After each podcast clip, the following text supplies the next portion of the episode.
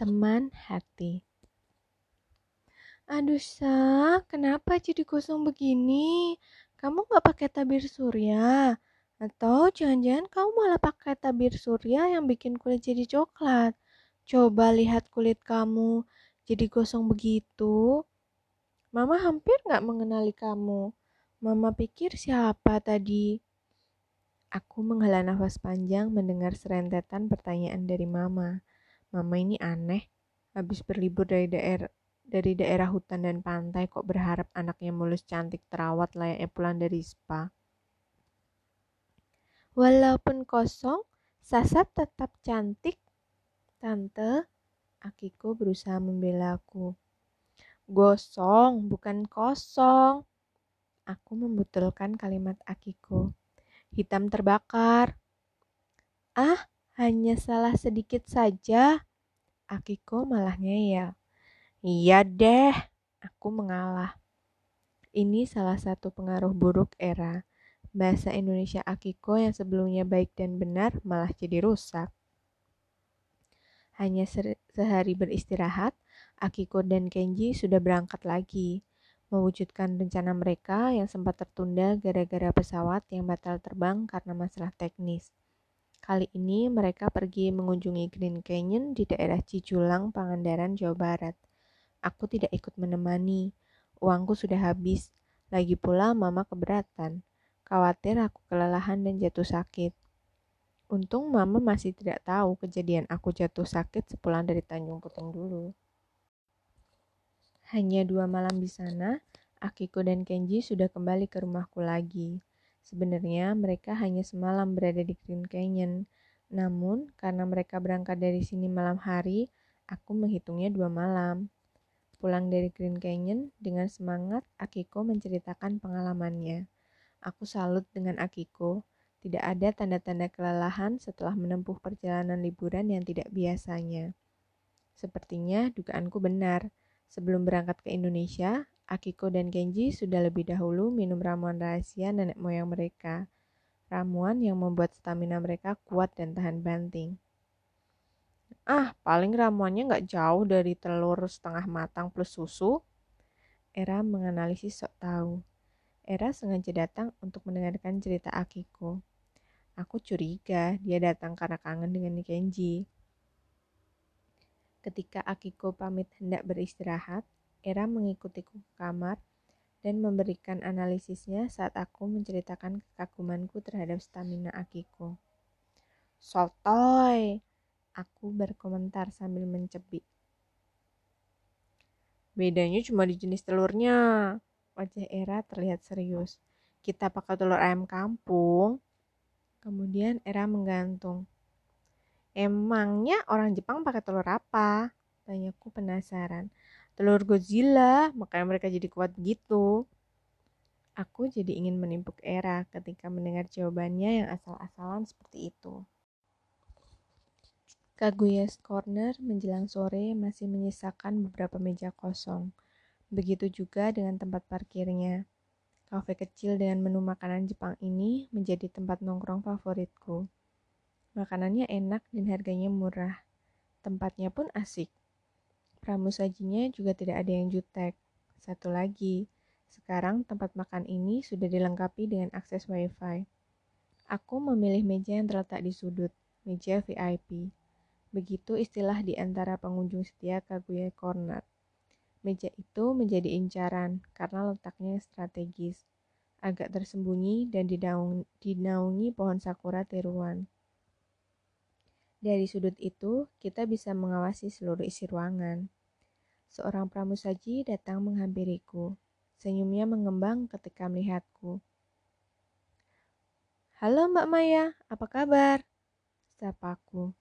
Mbak Maya ini salah seorang pramusaji yang ada di Kaguya Corner. Kata Era, Mbak Maya kuliah di kampus kami. Entah dari mana Era mendapat berita itu. Sampai sekarang, aku belum pernah melihat Mbak Maya di kampus. Agak sulit juga berharap bisa bertemu secara tidak sengaja, mengingat ukuran kampus yang cukup luas. Belum lagi antara fakultas satu dan fakultas lainnya juga berjarak. Hei Sasa, kok kulitnya jadi eksotis banget? Aku meringis. Gara-gara warna kulitku ini, mama sampai histeris. Hasil liburan?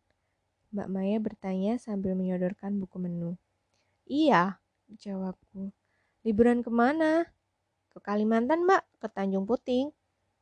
Asik banget, komentar Mbak Maya. Sendirian? Berlima, jawabku cepat.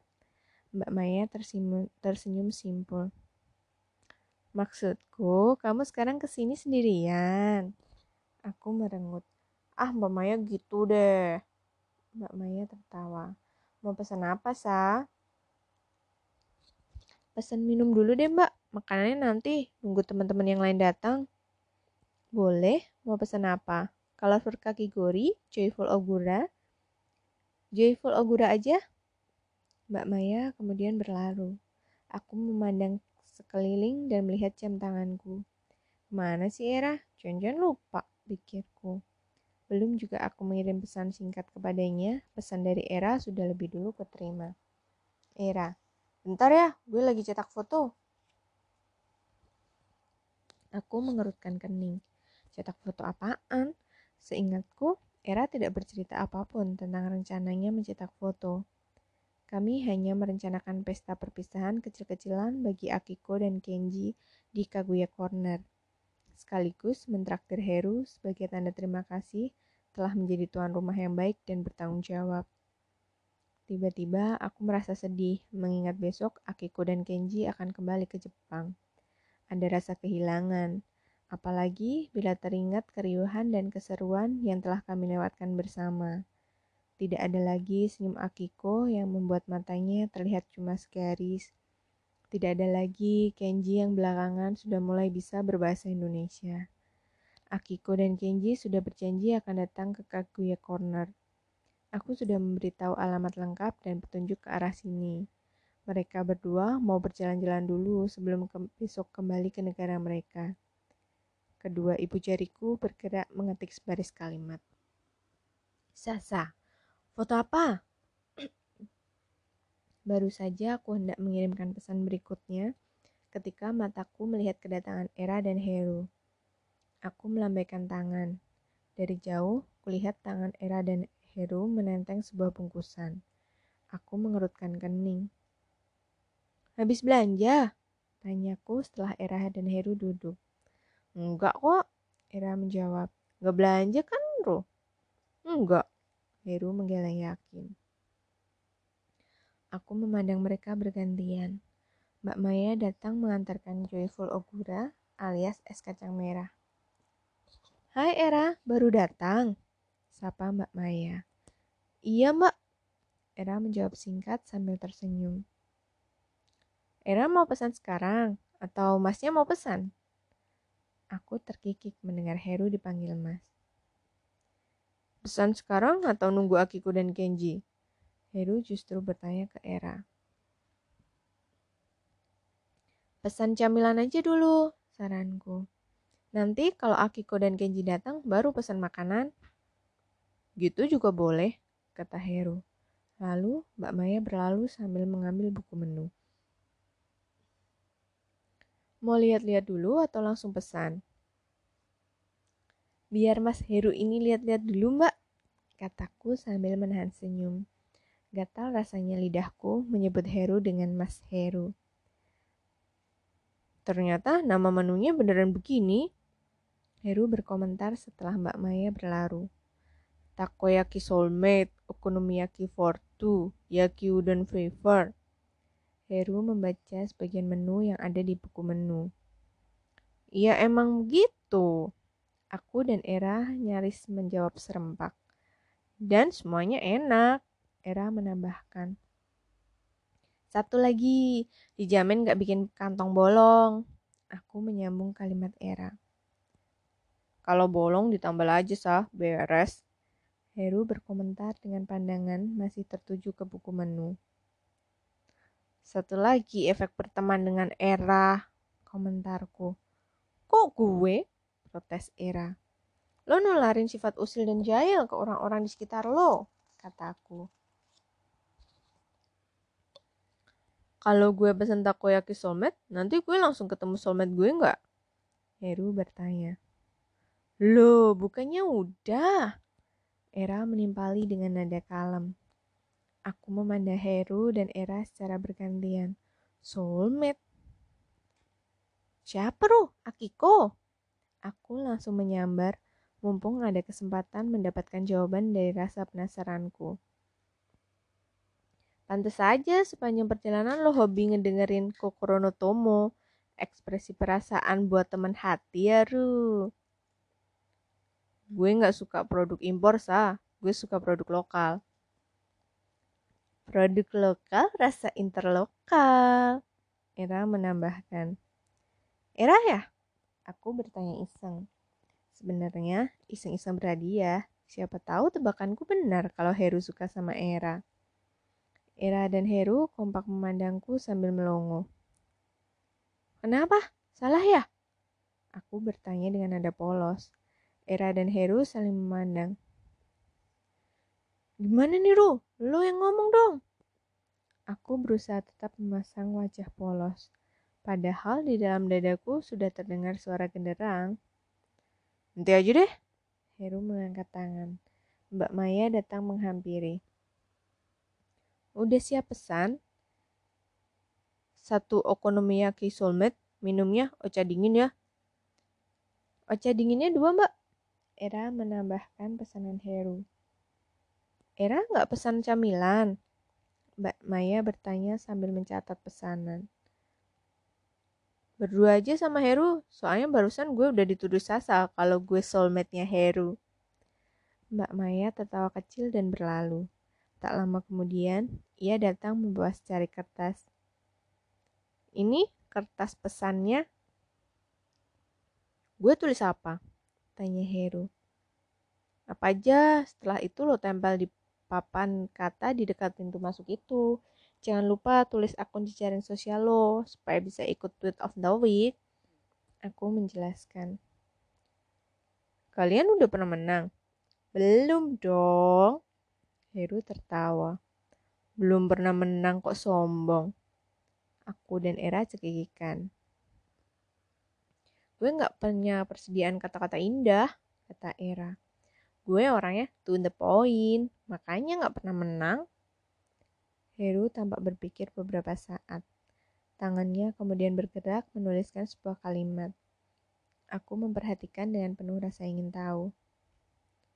Karena cinta tak memerlukan banyak kata. Era membaca kalimat yang ditulis Heru.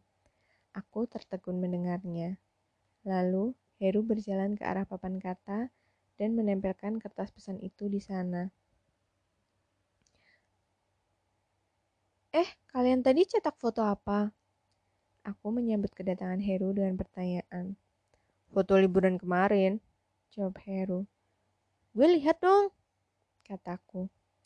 Nanti aja, jika Heru. Tunggu Akiko dan Kenji datang sekalian. Dua gelas ocha dingin dan seporsi takoyaki soulmate diantarkan Mbak Maya ke meja kami. Heru mengambil se sebuah dan menggigit bulatan bertabur saus tonkatsu dan kotsuboshi. Enak, komentarnya. Apa gue bilang? Kataku sambil mengaduk es kacang merah dan memasukkan ke dalam mulutku. Rasa gurih kacang merah berpadu dengan legitnya susu coklat dan serutan es langsung berpadu. Era mengambil bulatan takoyaki dan memasukkannya ke mulut. Sesaat kemudian, ia tertawa melihat wajahku. Gue bukan soulmate-nya Heru, Sa. Ia menegaskan. Aku tidak berkomentar, hanya rahangku yang sibuk mengunyah sambil memikirkan ucapan Era. Gerakan kunyahan itu mendadak terhenti saat melihat dua orang masuk ke Kaguya Corner. Eh, itu Kenji dan Akiko. Heru dan Era menoleh. Mbak Maya yang bertugas menyambut tamu menyalami Kenji dan Akiko. Aku mengerutkan kening. Sejak kapan pengunjung Kaguya Corner dialami? Bukan hanya itu. Kulihat Mbak Maya bergegas menuju bagian belakang kafe. Sementara itu, Kenji dan Akiko berjalan menuju meja kami. Hai, Akiko menyapa. Maafkan, kami sedikit terlambat. Aku menggeser kursiku. Akiko mengambil tempat duduk di sampingku, sementara Kenji mengambil kursi kemudian duduk di antara aku dan Heru. Takoyaki soulmate. Aku berpandangan dengan Era. Kok Kenji tahu tentang takoyaki soulmate? Heru menyodorkan piring berisi camilan berbentuk bulat itu. Silahkan coba, katanya. Enak. Kenji membenarkan ucapan Heru dengan tersenyum. Aku bertukar pandang dengan Heru dan Era. Memangnya Kenji sudah pernah merasakan takoyaki soulmate? Ku perhatikan ekspresi Kenji. Ia kelihatan sangat meresapi takoyaki yang ada di mulutnya. Ia menganggukkan kepala beberapa kali, kemudian menelan sisa takoyaki yang ada di mulutnya. Aku mengangkat pandanganku dan melihat kedatangan Mbak Maya yang mendekat ke meja kami. Kali ini kedatangannya diiringi oleh seorang cewek muda. Aku memperhatikan cewek itu. Kenji? Tegurnya. Kenji menoleh. Seketika ia langsung berdiri dari kursinya. Ria? Kecuali Akiko dan Mbak Maya, kami hanya bisa bengong menonton adegan saat Kenji dan Mbak Ria menyerocos dalam bahasa Jepang. Kenji menoleh ke arah kami dan mengatakan sesuatu kepada Akiko. Akiko hanya menganggukkan kepala dan tertawa kecil mendengarkan kata-kata Kenji. Maaf ya, Kenjinya saya pinjam dulu, Cewek bernama Ria itu kemudian berlalu bersama Kenji. Akiko memandangi kami, semua yang terlihat bingung dengan apa yang baru saja terjadi. Coba deh, jelaskan supaya kami tidak bingung, kataku. Dari mulut Akiko meluncur cerita yang mencengangkan. Kenji sudah lama kenal dengan Ria, salah seorang pemilik Kaguya Corner. Mereka bertemu di festival kebudayaan di Jepang. Ria adalah penari dalam misi kebudayaan itu. Dari sekedar omong-omong, akhirnya Kakuya Corner bisa benar-benar berdiri. Kenji lah yang memberikan resep dan mengajarkan Ria cara membuat takoyaki dengan cita rasa yang enak. Intinya, Kenji adalah tokoh di balik layar Kaguya Corner. Aku melongo mendengar cerita Akiko. Kenji bisa masak? Tanyaku tidak percaya. Akiko mengangguk dengan semangat.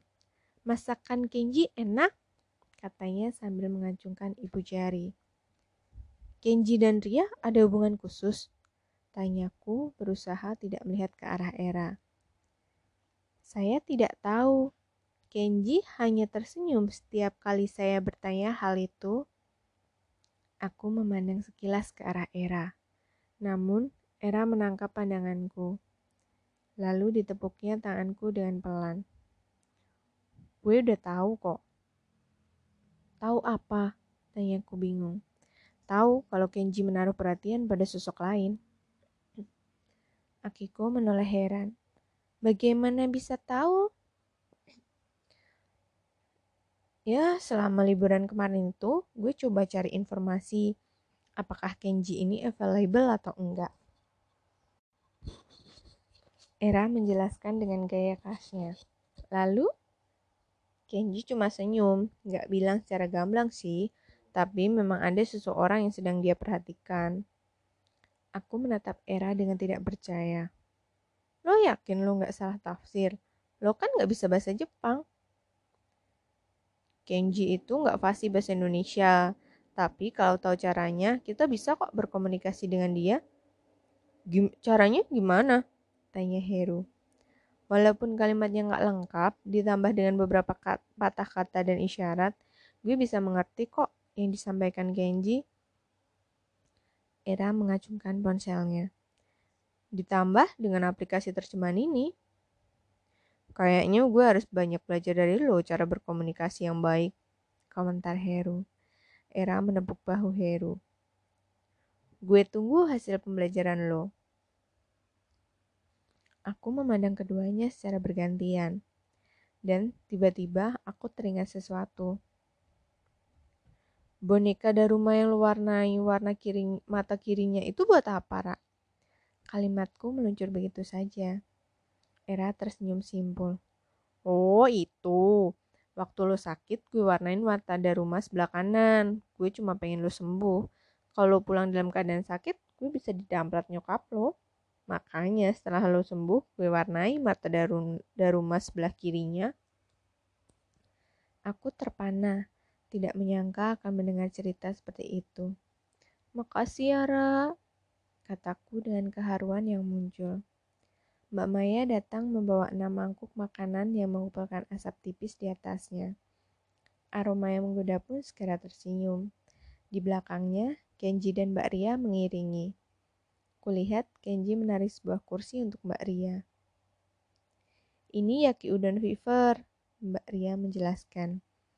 Kenji yang memasaknya khusus untuk kita semua. Anggaplah ini jamuan perpisahan karena besok Kenji dan Akiko sudah kembali ke Jepang. Mbak Ria menoleh ke arah Kenji. Kenji, ayo dong ngomong. Kenji hanya tersenyum sambil menggeleng ke arah Ria. Ah kamu, Kenji ini sebenarnya fasih berbahasa Indonesia. Karena saya ingin lancar berbahasa Jepang, saya meminta Kenji tidak lagi menggunakan bahasa Indonesia setiap kali bercakap-cakap dengan saya. Eh, sekarang dia malah lupa. Mbak Ria menjelaskan.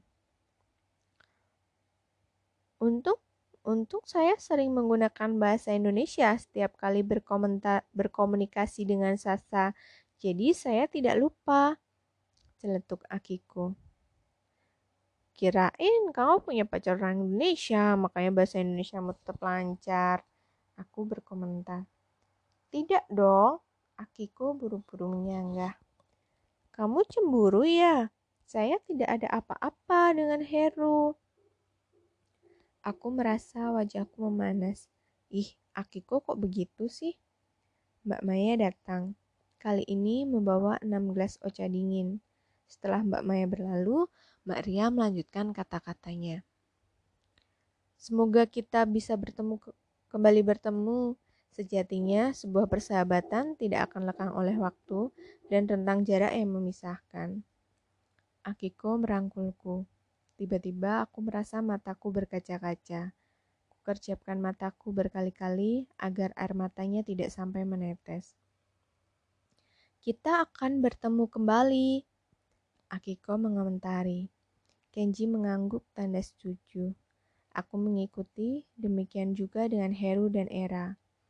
Kemudian, Heru mengeluarkan sebuah kotak dari dalam tas plastik yang dibawanya. Ini kenang-kenangan untuk Kenji dan Akiko. Boleh saya buka? Akiko bertanya dengan penuh antusias sambil membuka karton yang membungkus kenang-kenangan itu. Pegikan gembira terlontar saat melihat sebuah foto kami berlima di pantai Tanjung Keluang lengkap dengan figurannya terpampang di depan kami. Terima kasih, terima kasih. Heru mengeluarkan kotak lainnya. Yang ini untuk Kenji. Foto kami berlima ada di dalam figura itu. Sebenarnya bukan cuma kami berlima, melainkan berenam. Peserta nomor, nomor enam adalah siapa lagi kalau bukan siswi, si orang utan yang sadar kamera. Terima kasih. Kenji terlihat begitu senang menerima foto itu. Heru mengulurkan sebuah kotak lainnya yang berukuran lebih kecil kepadaku. Kalau ini buat lo, Sa. Dengan kikuk, aku menerima kotak yang disodorkan Heru. Bukannya nanti aja kalau udah di rumah. Jika Heru ketika dilihatnya aku hendak mengeluarkan isi kotak itu. Ayo kita makan, Mbak Ria mempersilahkan. Aku memasukkan sesendok yaki udon fever ke dalam mulut. Hmm, nikmat sekali. Mbak Maya kembali datang, dan kali ini ia membawa gelas berisi es serut dengan sirup warna-warni. Ini colorful kaki gori, Mbak Ria menjelaskan. Saya rasa sesuai dengan suasana hari ini, berwarna-warni, ada warna kegembiraan karena kita bisa saling mengenal, bisa duduk bersama di tempat yang menyenangkan, bisa menikmati hidangan bersama berbagi kehangatan. Tapi di sisi lain, ada juga warna kesedihan, karena esok kita akan berpisah. Entah kapan kita akan bertemu kembali. Walaupun sedih, perpisahan ini harus terjadi, harus ada, karena tanpa perpisahan tidak akan ada pertemuan. Akiko menoleh dan meremas tanganku. Aku balas meremas dengan hangat. Dalam hati aku berdoa, mudah-mudahan kami bisa segera kembali bertemu dan kembali menghabiskan liburan bersama. Setelah seluruh hidangan habis tak bersisa, kami berfoto bersama. Bagi kami, liburan kali ini telah melahirkan banyak cerita. Aku menatap Era, Heru, Akiko, dan Kenji bergantian. Heru, terima kasih sudah mengurus kami semua. Akiko menyalami Heru, begitu juga Kenji. Sama-sama, Akiko. Heru sedikit membungkukkan badan sambil tersenyum. Jangan jera berpetualang di Indonesia, masih banyak tempat eksotis yang bisa dikunjungi loh. Oh, tentu saja kami tidak jera. Kami akan datang kembali. Saya tunggu kedatangan kalian, balas Heru. Saat sudah berada di kamar, aku membuka kotak karton yang diberikan Heru. Seperti dugaanku, isinya sama seperti yang diberikan Heru kepada Akiko dan Kenji. Sebuah figura foto. Namun, bola mataku membesar ketika melihat fotoku berdua dengan Heru. Kami tampak berjalan di pantai pasir kubu menjelang matahari terbenam. Aku ingat era yang memotret kami berdua. Air laut yang berwarna keemasan dan awan yang berarak-arak memberikan latar foto yang sempurna. Di bagian belakangnya terdapat tulisan tangan Heru, dan dadaku langsung berdebar-debar saat membacanya. Dear Sasa, you paint the white sand beach with the rainbow pantai kubu di suatu senja. Ponselku berdering. Di layarnya muncul nama Heru dan dengan segera aku menekan tombol berwarna hijau. Ruh, gue udah lihat fotonya. Makasih ya. Aku langsung nerocos. Gue juga gue juga udah baca tulisan di belakangnya. Sampai di situ kalimatku terhenti. Dan aku hanya bisa tersipu mendengar kata-kata Heru di ujung sana. Sepertinya ini waktunya aku mewarnai mata sebelah kiri boneka darumaku. Harapanku telah terkabul. Baru saja Heru berkata kalau dia suka padaku.